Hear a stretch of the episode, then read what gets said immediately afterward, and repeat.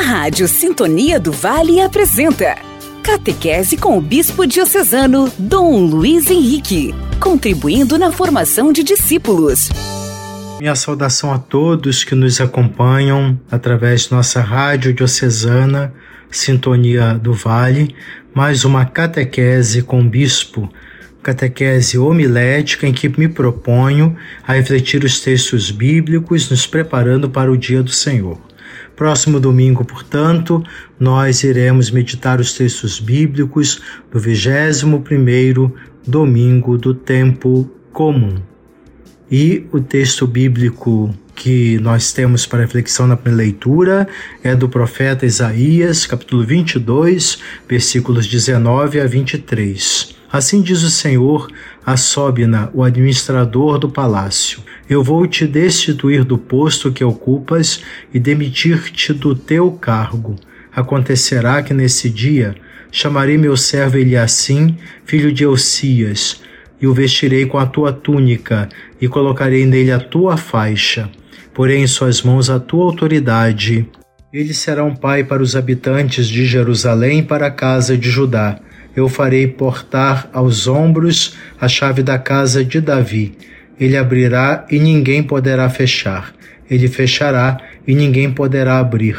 Hei de fixá-lo como estaca em lugar seguro, e a ele terá o trono de glória na casa de seu pai. Palavra do Senhor, graças a Deus.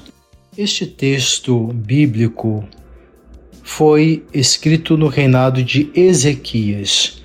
E o primeiro-ministro, um certo Sebna, um oportunista que não dá ouvidos às palavras do profeta, se deixa corromper com presentes. Com o dinheiro do povo, começa a construir para si um monumento de mármore. Por um certo tempo, tudo passa em brancas nuvens, mas em seguida é descoberto e destituído do cargo. Para ocupar o seu lugar, o rei escolhe Eliaquim, filho de Shelquia. Isaías fica muito contente com essa escolha, porque Eliaquim é um homem honesto e de muita capacidade. A liturgia nos propõe a narração deste fato por duas razões. Primeiro, porque o trecho descreve de que maneira, naquele tempo, era conferido poder ao primeiro-ministro. A cerimônia se desenvolvia desta forma: o rei arrancava o manto e o cinto do ministro indigno. Depois, com estas insígnias, revestia o novo encarregado e lhe punha nas costas as chaves do seu palácio. Por que não as entregava nas mãos? porque antigamente as chaves eram muito grandes e pesadas e deviam ser carregadas nas costas. Receber as chaves queria dizer ter plenos poderes no palácio do rei, administrar os bens do soberano e decidir quem podia ser recebido ou recusado por ele. Esta leitura nos prepara para entender o trecho do Evangelho, 21 domingo do tempo comum, onde se consta que Jesus entregou a Pedro as chaves do reino dos céus, isto é, lhe conferiu plenos poderes. Encontramos o segundo ensinamento nas palavras do versículo 21, que descreve a autoridade ele assim: ele será como um pai para os habitantes de Jerusalém, para todo o povo de Judá. Também isso nos prepara para entender em que consiste o serviço da autoridade que Jesus conferiu a Pedro. Não se trata de um poder semelhante ao dos chefes políticos, não é uma autorização para fazer e impor o que bem se entender, e muito menos é um direito para receber honras e privilégios. Consiste, sim, em ser pai disposto a sacrificar-se pelos filhos. A explicação da leitura agora acabou, mas com certeza nos interessa saber como acabou ele assim. Infelizmente, não foi muito bem sucedido. Também ele, aos poucos, começou a deixar-se corromper, usou seu poder para favorecer seus familiares, parentes, amigos, sobrinhos e cunhados. Então, conta Isaías, ele se tornou como uma estaca onde se colocam muitas coisas acabou por ceder e tudo que estava sobre ela cai para o chão.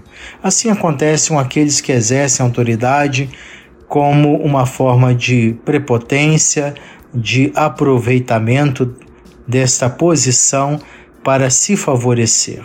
Nossas autoridades deveriam ter mais critério nas ações, refletir sobre a sua posição e missão e não aproveitar-se desta posição para se favorecer de todos os aspectos.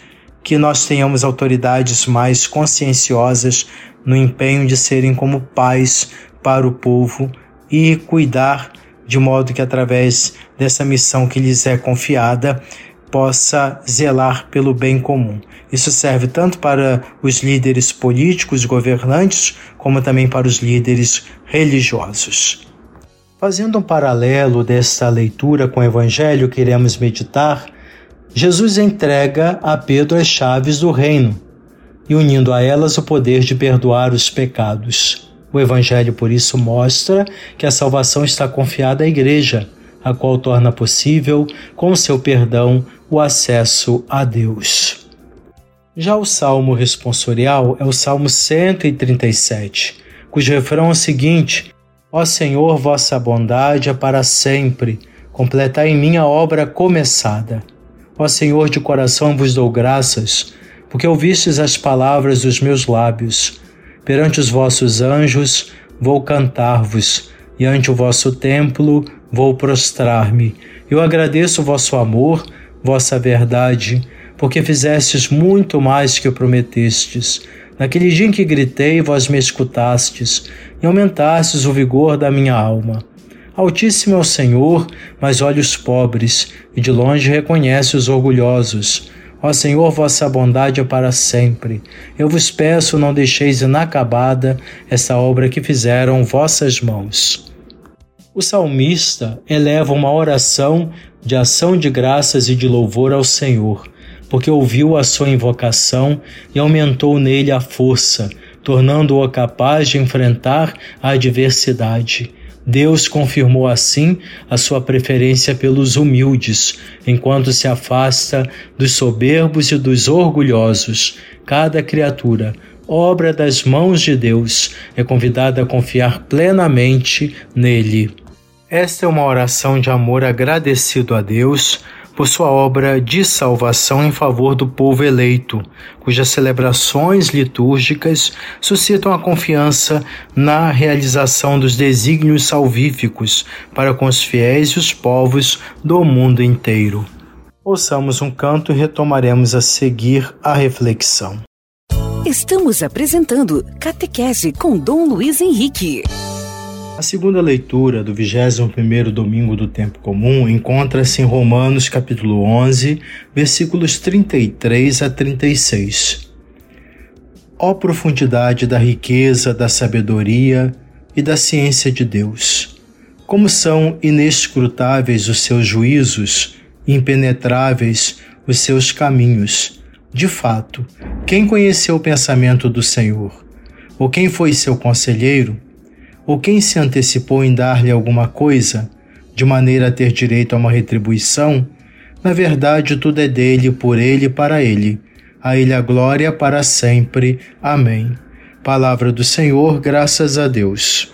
Este trecho conclui a ampla exposição do problema que angustiava Paulo, a recusa dos judeus de reconhecerem Jesus, o Messias, vimos que esta infidelidade deles teve um resultado positivo, a entrada dos pagãos na igreja. Foram as perseguições por parte dos judeus que obrigaram os discípulos a abandonar Jerusalém, a dispersar-se pelo mundo, a anunciar o evangelho aos pagãos. Diante desta habilidade de Deus, podemos dizer assim, em conduzir os acontecimentos da história e extrair o bem até do mal, Paulo exclama: Quão grande é a sabedoria e a ciência de Deus!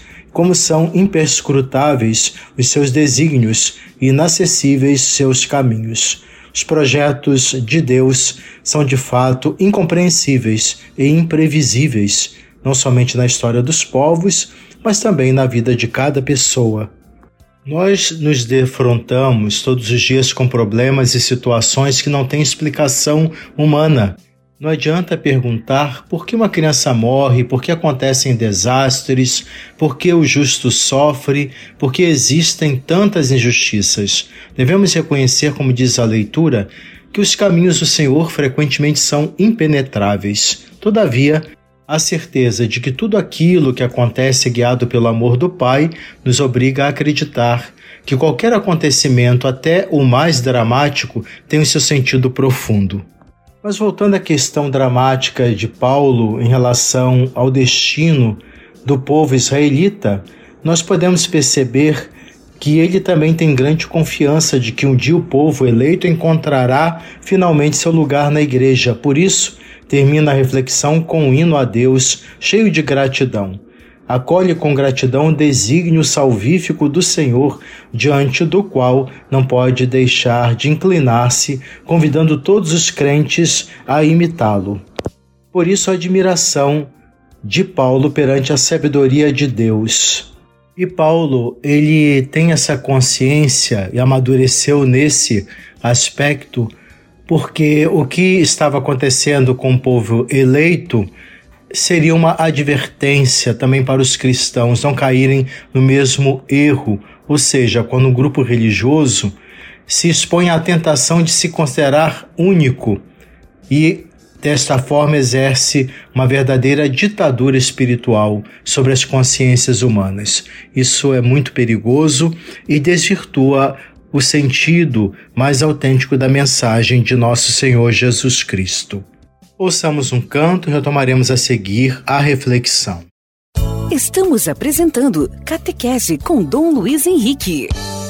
O evangelho proposto para o 21º domingo do tempo comum está em Mateus capítulo 16, versículos 13 a 20. Naquele tempo, Jesus foi à região de Cesareia de Filipe e ali perguntou a seus discípulos: quem dizem os homens ser o filho do homem? Eles responderam: Alguns dizem que é João Batista, outros que é Elias, outros ainda que é Jeremias ou algum dos profetas. Então Jesus lhes perguntou: E vós, quem dizeis que eu sou? Simão Pedro respondeu: Tu és o Messias, o filho do Deus vivo. Respondendo, Jesus lhe disse: Feliz és tu, Simão, filho de Jonas, porque não foi um ser humano que te revelou isso, mas o meu Pai que está no céu. Por isso eu te digo que tu és Pedro, e sobre esta pedra construirei a minha igreja, e o poder do inferno nunca poderá vencê-la eu te darei as chaves do reino dos céus. Tudo que tu ligares na terra será ligado nos céus. Tudo que tu desligares na terra será desligado nos céus. Jesus então ordenou aos discípulos que não dissessem a ninguém que ele era o Messias. Palavra da salvação, glória a vós, Senhor.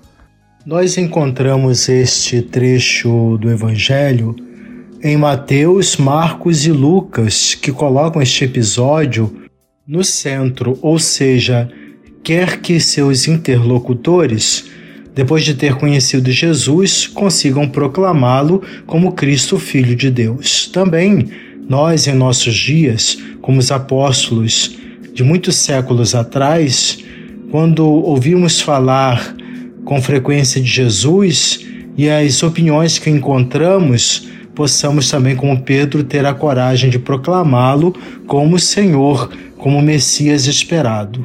Hoje também o povo considera Jesus como um homem excepcional, grande mestre de vida moral, até como um revolucionário que se alinhou com os mais pobres e deu a vida para libertá-los da sua condição.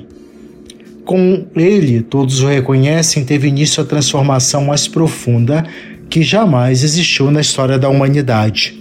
Mas é suficiente essa admiração para o personagem Jesus? Para os discípulos de Cristo é suficiente? Não. Professar que ele é o Messias significa reconhecer que, como ele, nunca existiu e jamais existirá alguém. Os profetas foram grandes homens, mas não salvadores da humanidade. Existem grandes mestres, do passado, mas não como Jesus. Inclusive, nós temos o testemunho do Batista, que preparou a vinda do Messias. Mas ele não foi o libertador esperado. Jesus é o único. Jesus para nós não é somente um homem sábio, inteligente, generoso. Para o crente, Jesus é muito mais. Ele é o Cristo, o Filho de Deus vivo. Se Jesus hoje nos dirigisse a pergunta: Quem sou eu para vós? Com certeza responderíamos com as palavras de Pedro. Em seguida, o contemplaríamos satisfeitos, como se tivesse respondido muito bem à pergunta. Ele provavelmente insistiria: Isso não é o que pensais, em daquilo que ouvistes dos outros, dos padres, da catequese, mas para vós pessoalmente, quem sou eu? Que influência exerço na vossa vida? Quais são as mudanças que a fé operou em cada um de vocês? Chegando a este ponto, talvez ficássemos sem palavras, e nem seria necessário que Jesus dissesse, como disse a Pedro aos apóstolos, de não dizer nada a ninguém. Entenderemos por nós mesmos que antes de anunciar Jesus como Cristo, é preciso ter entendido bem o que isso significa. Perante a resposta de Pedro, Jesus também reafirma: Tu és Pedro, e sobre esta pedra edificarei a minha igreja. Diante dessas palavras, Jesus, em geral, se afirma que Pedro é a rocha sólida sobre a qual está construída a igreja, o que provavelmente se refere à fé nele professada, a fé professada por Pedro. Essa fé constitui o fundamento sólido da igreja, torna-a invencível, capaz de dominar as forças contrárias. Por isso, nós todos somos chamados, como Pedro, a professar a fé em Jesus Cristo, Filho do Deus vivo, e assim construir de forma sólida e firme esse edifício espiritual que jamais cairá. Hoje nós temos a figura do Papa, que é o sucessor de Pedro, nos confirma na fé. Por isso devemos rezar muito pelo Papa, pelos pastores da igreja, como os primeiros cristãos fizeram, momento em que Pedro estava encarcerado, devido à grande missão que eles têm, especialmente o sucessor de Pedro, para, diante da sociedade do mundo, nos confirmar nossa fidelidade a Cristo Jesus. A expressão as portas do inferno não deve ser interpretada no sentido material sinalizam as forças do mal, tudo que é contrário à vida e ao bem dos seres humanos. Nada poderá jamais impedir a Igreja, que acredita com firmeza em Cristo, de realizar a sua missão de salvação. Pedro recebe também as chaves e o poder de ligar e desligar. Antes de tentar entender o sentido dessas imagens, Devemos observar que o poder de ligar e desligar não é exclusivo de Pedro, mas é conferido logo depois aos demais apóstolos. Essas imagens, usadas com frequência pelos rabinos do tempo de Jesus indicam a autoridade para transmitir a doutrina do Mestre e decidir o que é conforme e o que é contrário ao Evangelho. Claro que, de um modo muito específico e especial, é confiada a Pedro e a seus sucessores. Por isso, a importância da figura de Pedro de seus sucessores, os papas, ao longo dos séculos, mas também a importância dos bispos nas suas sedes como sucessores dos apóstolos, para transmitir com fidelidade a doutrina de Cristo. Pedro, que há pouco manifestou a sua fé em Cristo, representa os apóstolos e todos os cristãos que professam a mesma fé. E podemos perceber a importância do ministério Petrino no próprio Novo Testamento, porque este apóstolo aparece sempre por primeiro e é quem deve confirmar a fé dos outros. Isso indica que a Igreja tem no bispo de Roma o responsável para manter a unidade da fé em Cristo professada por Pedro, mas também nós católicos devemos os converter deveremos abandonar tudo aquilo que não é evangélico no nosso modo de interpretar o ministério do Papa e a autoridade da Igreja. Deveremos nos adaptar, sobretudo, àquilo que Jesus repetiu muitas vezes e com tanta clareza. Primeiro entre vós seja como o mais pequenino e quem governa, como aquele que serve. Portanto, todo tipo de privilégio ou aparência de um soberano absolutista em relação ao Papa deve ser evitado, porque o ministério do Papa é justamente aquele que nos recorda Santo Irineu de Leão, aquele que preside a caridade. E isso em nada diminui a autoridade de Pedro como base sólida e alicerce da fé da Igreja Nosso Senhor Jesus Cristo. Este fundamento, porém, é sólido como a resposta de Pedro, que é verdadeira não porque a mente de Pedro soube elaborá-la, mas porque a sua humildade e fé souberam recebê-la de Deus como uma revelação, um dom gratuito. A força de Pedro, a rocha, será toda ela determinada pela sua fundação na rocha verdadeira, o Pai. Começa assim para Pedro uma vida nova, como novo é o nome que Jesus deu para ele. O termo Kefas, pedra, não foi utilizado por nenhum autor antigo como nome de pessoa. Foi criado por Jesus para indicar a missão de Pedro. Jesus explica com três imagens. Pedro será a rocha, sobre ela será edificada a comunidade dos crentes. A igreja, a direção e a responsabilidade da comunidade são confiadas àquele que tem as chaves. Na igreja, Pedro agirá oferecendo um ponto de referência certo para que o edifício cresça de forma bem articulada e coesa. No nosso mundo, onde tudo parece sempre provisório e discutível, uma caminhada de fé sólida precisa de uma referência clara. Por isso, o serviço de Pedro e dos seus sucessores é precioso e deve ser acolhido como uma dádiva. Rezemos pelo sucessor de Pedro.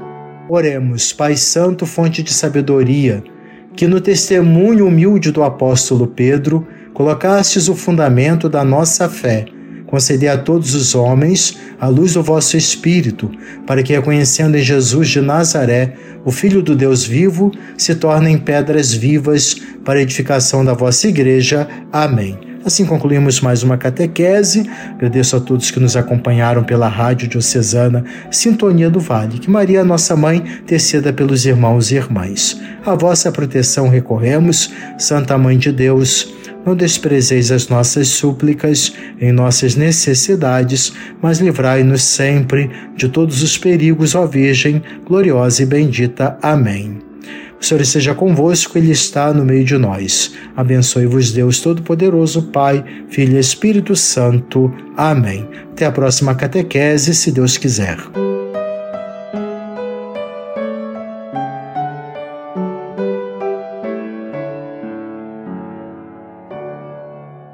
A Sintonia do Vale apresentou Catequese com Dom Luiz Henrique, Bispo da Diocese de Barra do Piraí, Volta Redonda.